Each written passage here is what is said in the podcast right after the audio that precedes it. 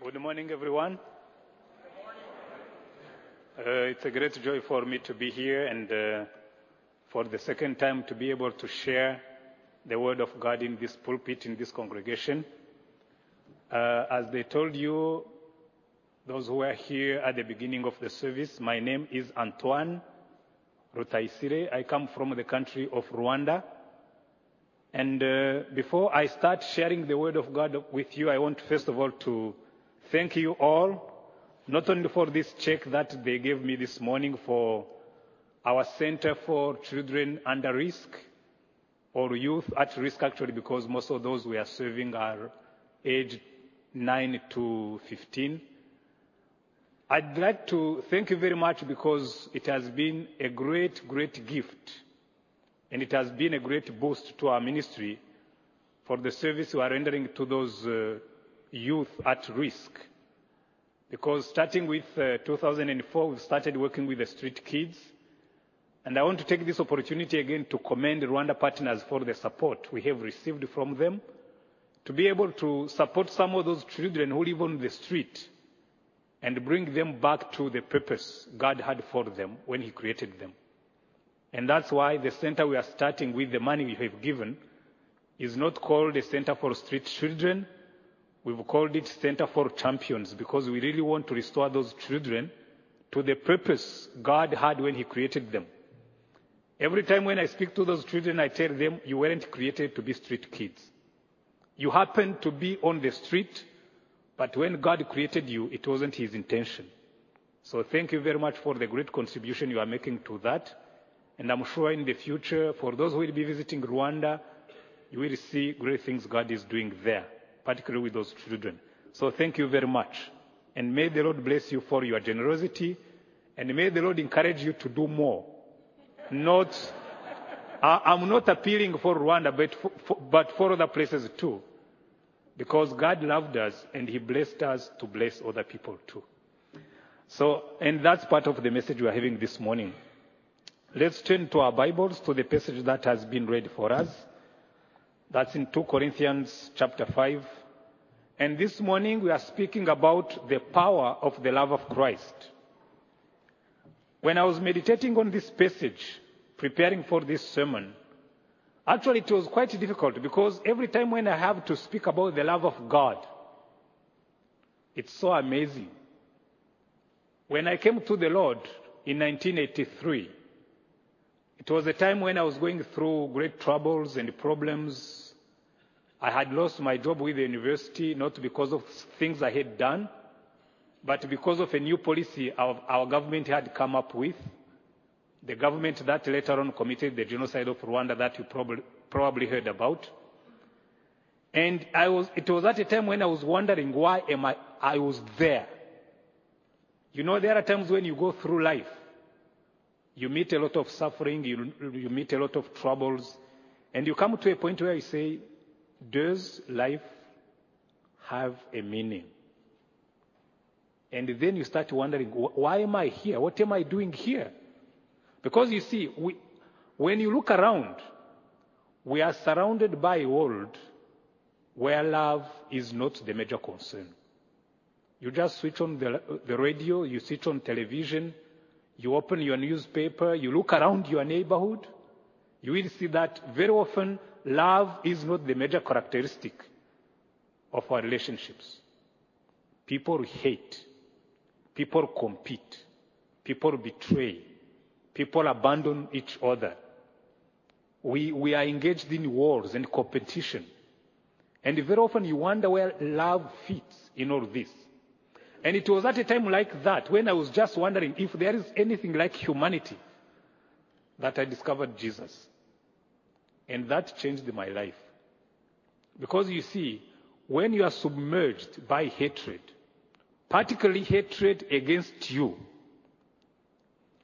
sometimes you sit there and you say, is there somewhere someone who really cares about me?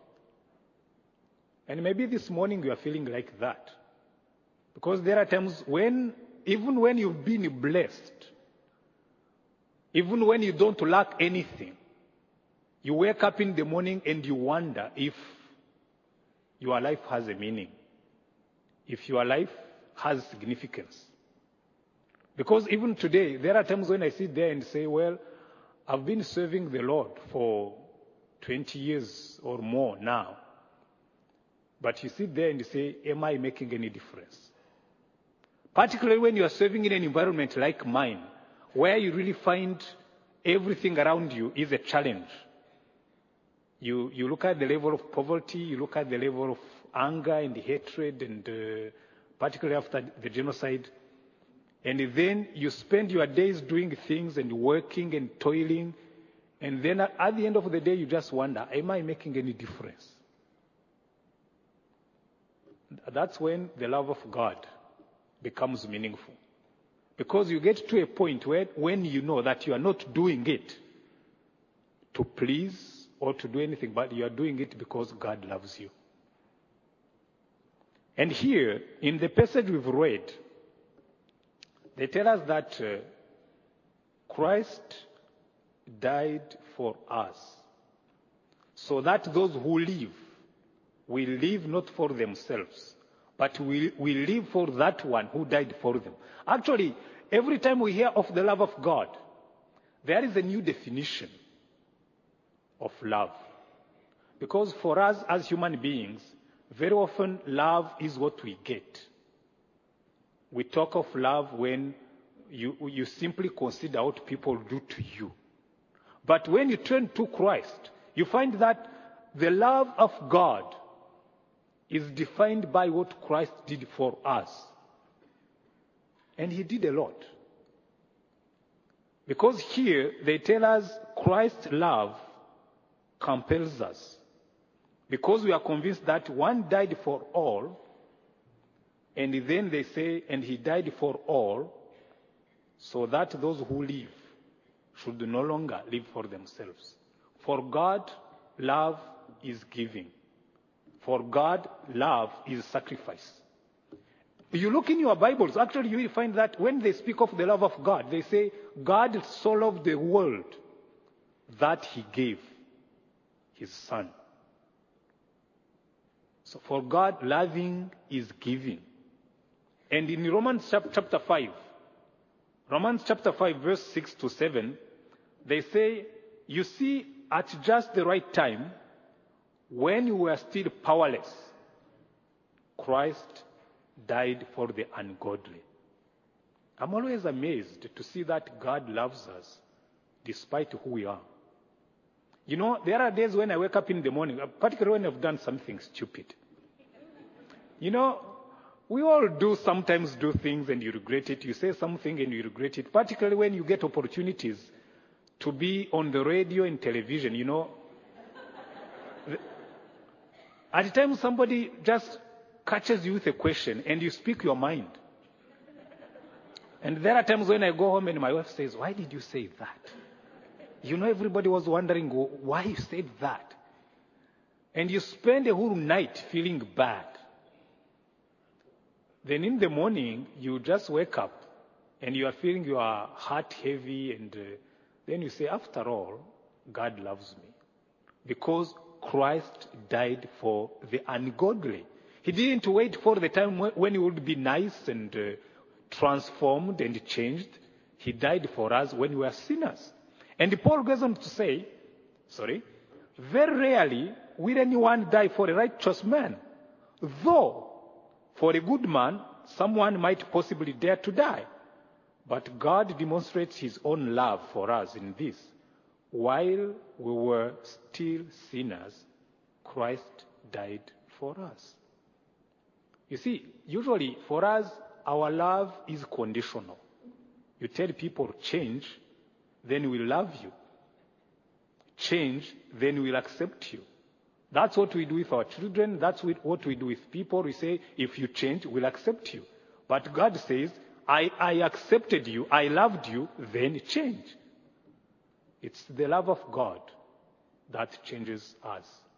I'm always amazed by, by grace. Loving you without any condition. And God says, I love you. Even in your sins, I love you. It doesn't mean that God loves your sins, but He loves you. He hates your sins, but He loves you. And that's a powerful thing. And very often, when I think about it, I think that's the kind of message we need to hear. In a world where we get significance when we achieve, in a world where we get accepted when we perform, God says, Come to me without any performance. Come to me without anything. You just come. Because for Christ, love is sacrifice. You know, there are times when, when if you live in an environment like the one we live in, slowly you start understanding what it means to love sacrificially. When we came out of the genocide in 1994, we had been living in a displaced people camp for three months. And we were living in a small room of seven meters on six. And there were 27 people squeezed in there. And when we went back, I told my wife, if we find our house still standing, we better change our lifestyle. Because if we managed to live three months in a small room of seven meters on six, 27 people, then sure enough, we can fit in more people in a three bedroom house. So we went there. I went back, I found my house was still standing. It had been looted, yes, but it was there. So we put in children, and then more children, and then more children, because by then we had many people who had lost their parents. And I tell you, you, you start understanding this sacrificial love when you love to a point when you suffer. Because that's how Christ loved us. He loved us so much that he went to the cross. And I often say, when he was hanging on the cross there, he was saying, See, this is how I love you. And then it was as if he was telling us, then go out and love others as I did. And that's a challenge. Actually, I and my wife, we keep stretching ourselves to the maximum on the side of sacrifice. Because, you know, when, you've done it once, actually, you, you start saying, actually, it's possible to do more. And you do more. And the, the more you do, you, you gain a sense of joy, you gain a sense of significance. Because here they tell us, He died for all, so that those who live should no longer live for themselves, but live for the one who died for them. You know, when you are in Christ, the power of the love of Christ transforms us. On verse 17, they say, Therefore, if anyone is in Christ, he is a new creation. The old has gone, the new has come. We are loved into transformation. Because Christ loves us, it transforms our lives. We are no longer centered on ourselves. We, we just go out of ourselves. We, we turn our eyes out there to love others, to help others, to live for others, and to live for God. And it gives a new purpose for living. Because here they tell us we, we no longer live for ourselves. You know, I've found that the major, the biggest problem I find around everywhere I go in the world, people living for themselves. People worried about their small self, saying, Oh, they didn't see me. They don't care about me. They don't do this for me. They haven't done this for me. They haven't. You know, very often when you get frustrated, that's that. I too, I get that. There are times when I go somewhere and uh, they just ignore you and bypass you and just say, they haven't noticed I'm around. they haven't even mentioned my presence. Nobody cares about me. But here the Bible tells us when we learn the love of Christ, we'll no longer live for ourselves. We live for the one who died for us and was raised from the dead for us. You know, when I came to the Lord in 1983, I wrote in my Bible because God wasn't in my life. You know, I was this kind of turbulent young man, very good at sports, very bright in class, and yeah, you see, you see the kind of person. and then, still my life was empty. You know, there are, there are times when you are successful, everything you touch goes well. Uh, I graduated from the university when I was 24, and then I was recruited to be an assistant professor at the university. And I was proud of myself. But God had other, other plans. So when I lost my job, that's when I started thinking about my life. That's when I started reading the Bible and I, I discovered Jesus. Or Jesus discovered me. I don't know which way it goes. And I wrote in my Bible, I said, from this day on, I'm going to live to glorify God. That was my purpose. But later on, as I grew in the faith, particularly after the genocide of 1994, I added a sentence in my Bible. My life, my purpose will be to glorify God and to be a blessing to other people. Because you see, that's what the love of Christ does. And I'd like to finish asking you just a small question. Who are you living for? What gives meaning and significance to your life? Because you see, very often we are chasing after the wind, like Solomon said.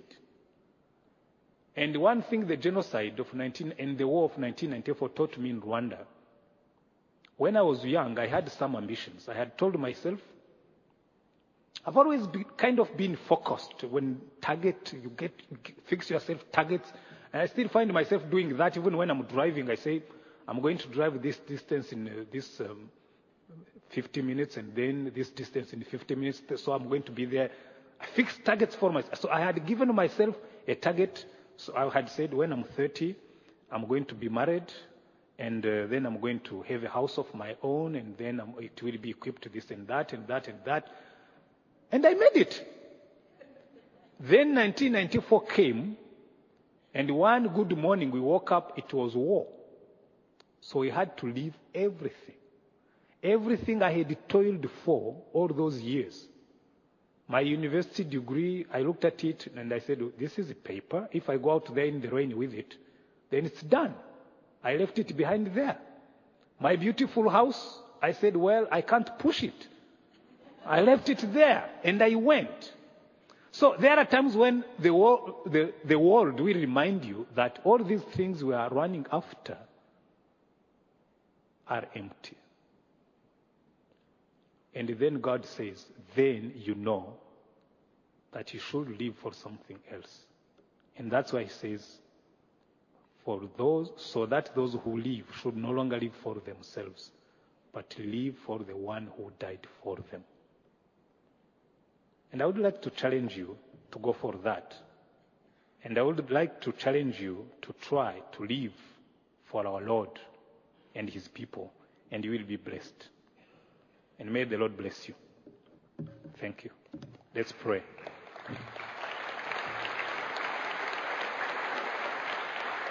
Father, we pray that you help us to understand how you loved us by sending your Son. And you do pray that you equip us to be able to go out there and live for you and be a blessing to your people. In the name of Jesus we pray. Amen.